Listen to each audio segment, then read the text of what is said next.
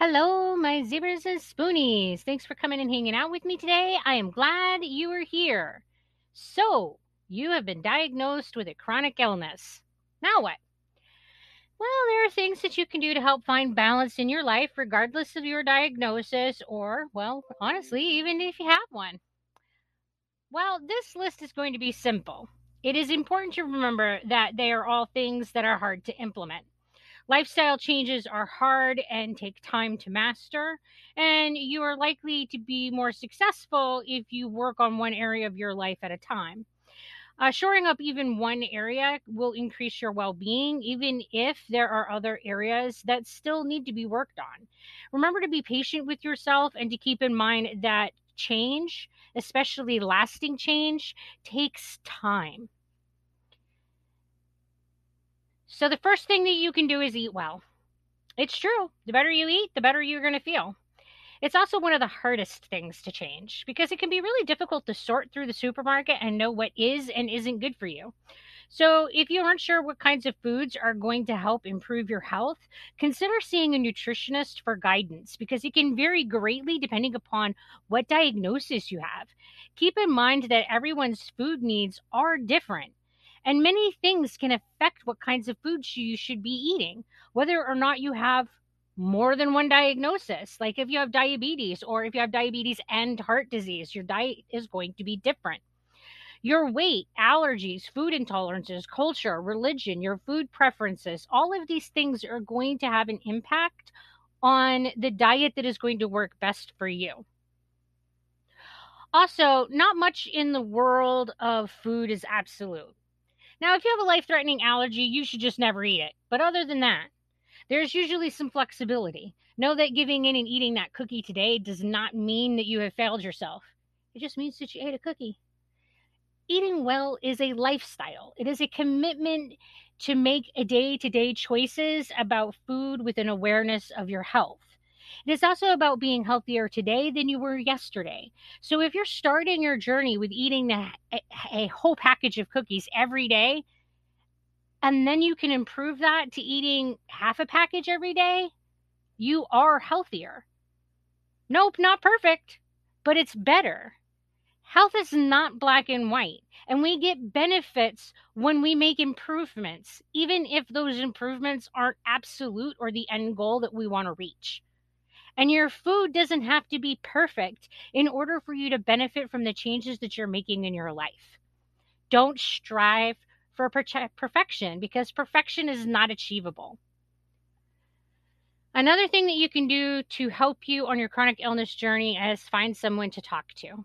Some people benefit from formal counseling, and this is often a great place to start when you're newly diagnosed, but it doesn't have to be something formal to be of benefit. Having a trusted friend or supportive partner can also be helpful, but be sure to keep in mind that their role isn't to be your therapist. And if you need someone at that level, then you really should seek a professional. It seems too simple to be true, but the reality is that talking does help. Now, this isn't the superficial chit chat that we usually engage in, but socialization is helpful. So, superficial chit chat does help. But talking in a meaningful way can be really hard. Pulling out your emotional guts and letting someone else see them can be super daunting. And this is why it is often easier to talk to a counselor than someone that you feel like you're taking an emotional risk with. Talking about your feelings and problems gives you an outlet for the stress that you're feeling. It can help you process what is going on. It can get you an outside perspective on your situation, which sometimes that we need. It can also foster relationships that will lend you more stability and emotional support in your life. People who love you are better able to support you when they know what's going on. And this social connection goes a long way towards feeling well. Formal counseling comes in many forms.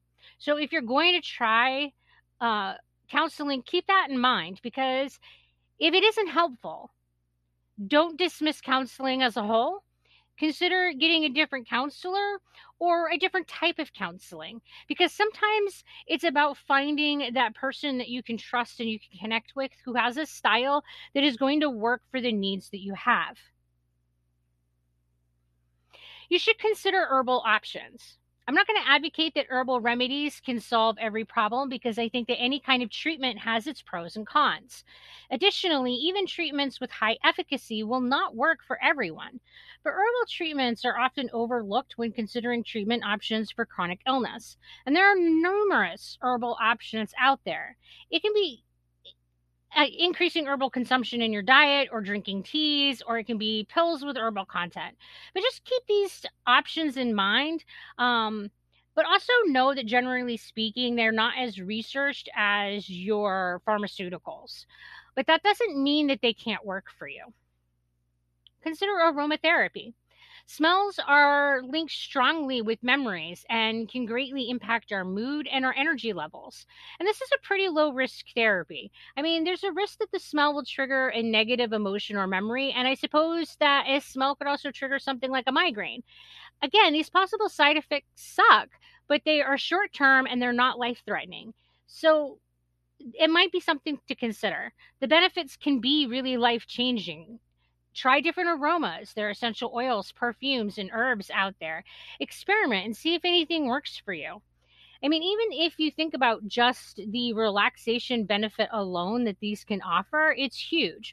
Aromas are useful if you are new to mindfulness and meditation, since they can be used as a focus point for your thoughts. So that brings me to mindfulness and meditation the effects of mindfulness and meditation are, are profound. The research on this is really, really promising and really telling about how much we can change the way that our brain works, and it's super beneficial.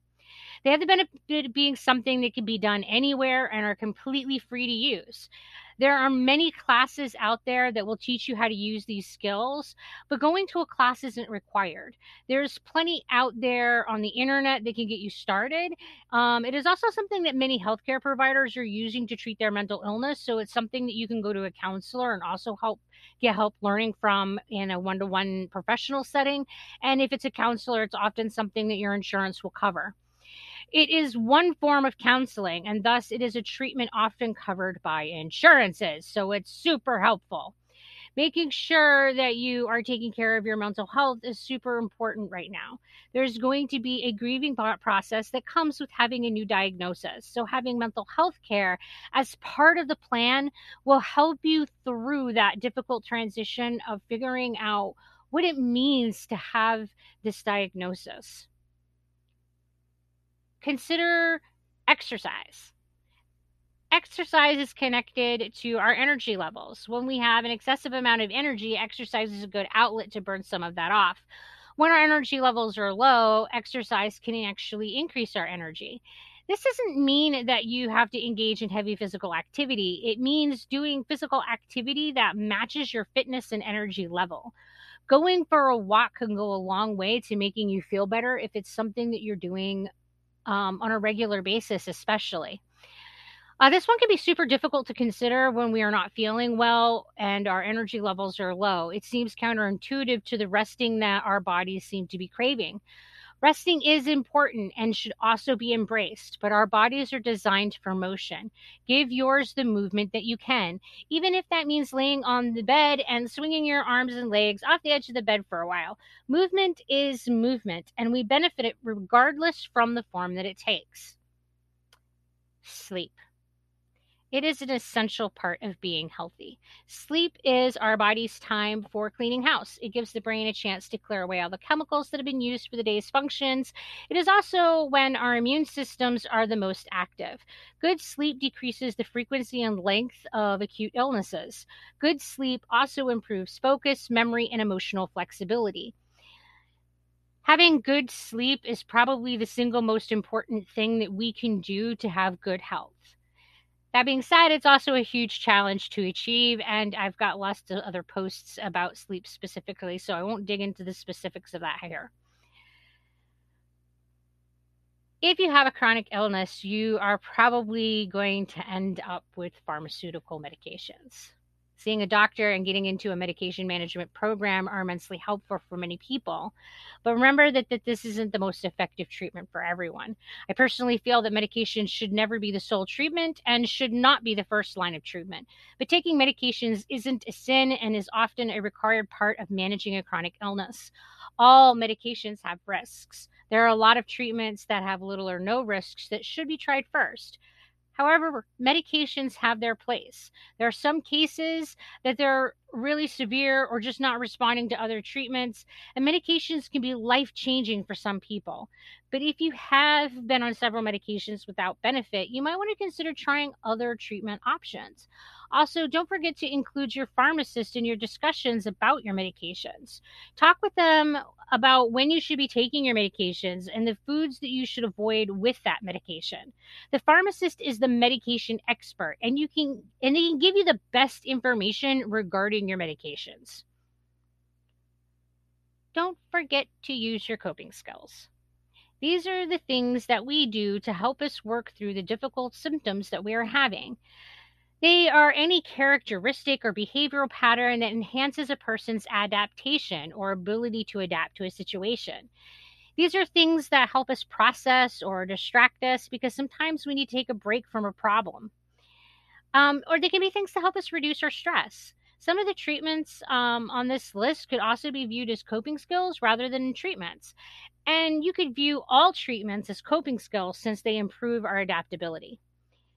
So, some coping skills that you might want to try writing, art, being social, uh, watching TV, looking at social media, puzzles, music, stargazing, primping, uh, crying, taking a shower, playing with a pet, finding a craft, doing a hobby, reading, cooking, organizing or sorting objects, ripping up paper, hugging a stuffed animal, dancing, prayer, uh, listing your blessings, going to a park, just being silly, using a fidget or a stress toy, gardening, looking at photos, using positive imagery, deep breathing, and just so many others.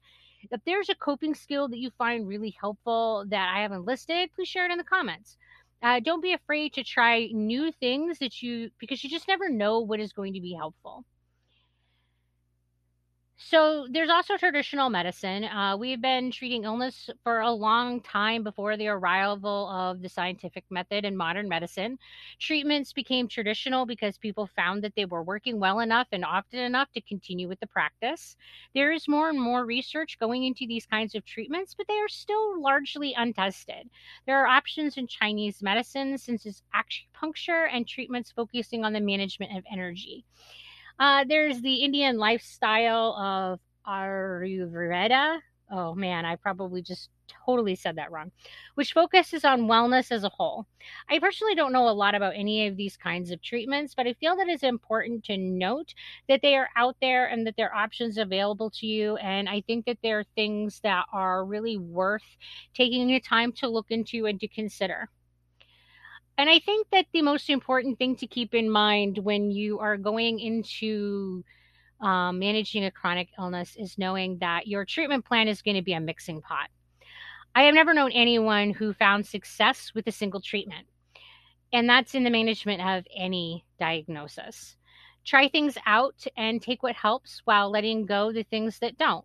Also, keep in mind that for you to experience lasting change, the treatments that you choose need to be things that you can commit to for the rest of your life. If you cannot imagine life without cheese, then you might want to just skip on trying that no dairy diet your cousin had great luck with. I mean, just because it worked for someone else doesn't mean that it's going to be the right solution for you. So, thanks for coming and hanging out with me today. Um, that's about all I have for rambling. Uh, if you like what you have heard, please consider uh, supporting this podcast. And until we talk again, you guys be sure to take care of yourselves. Bye.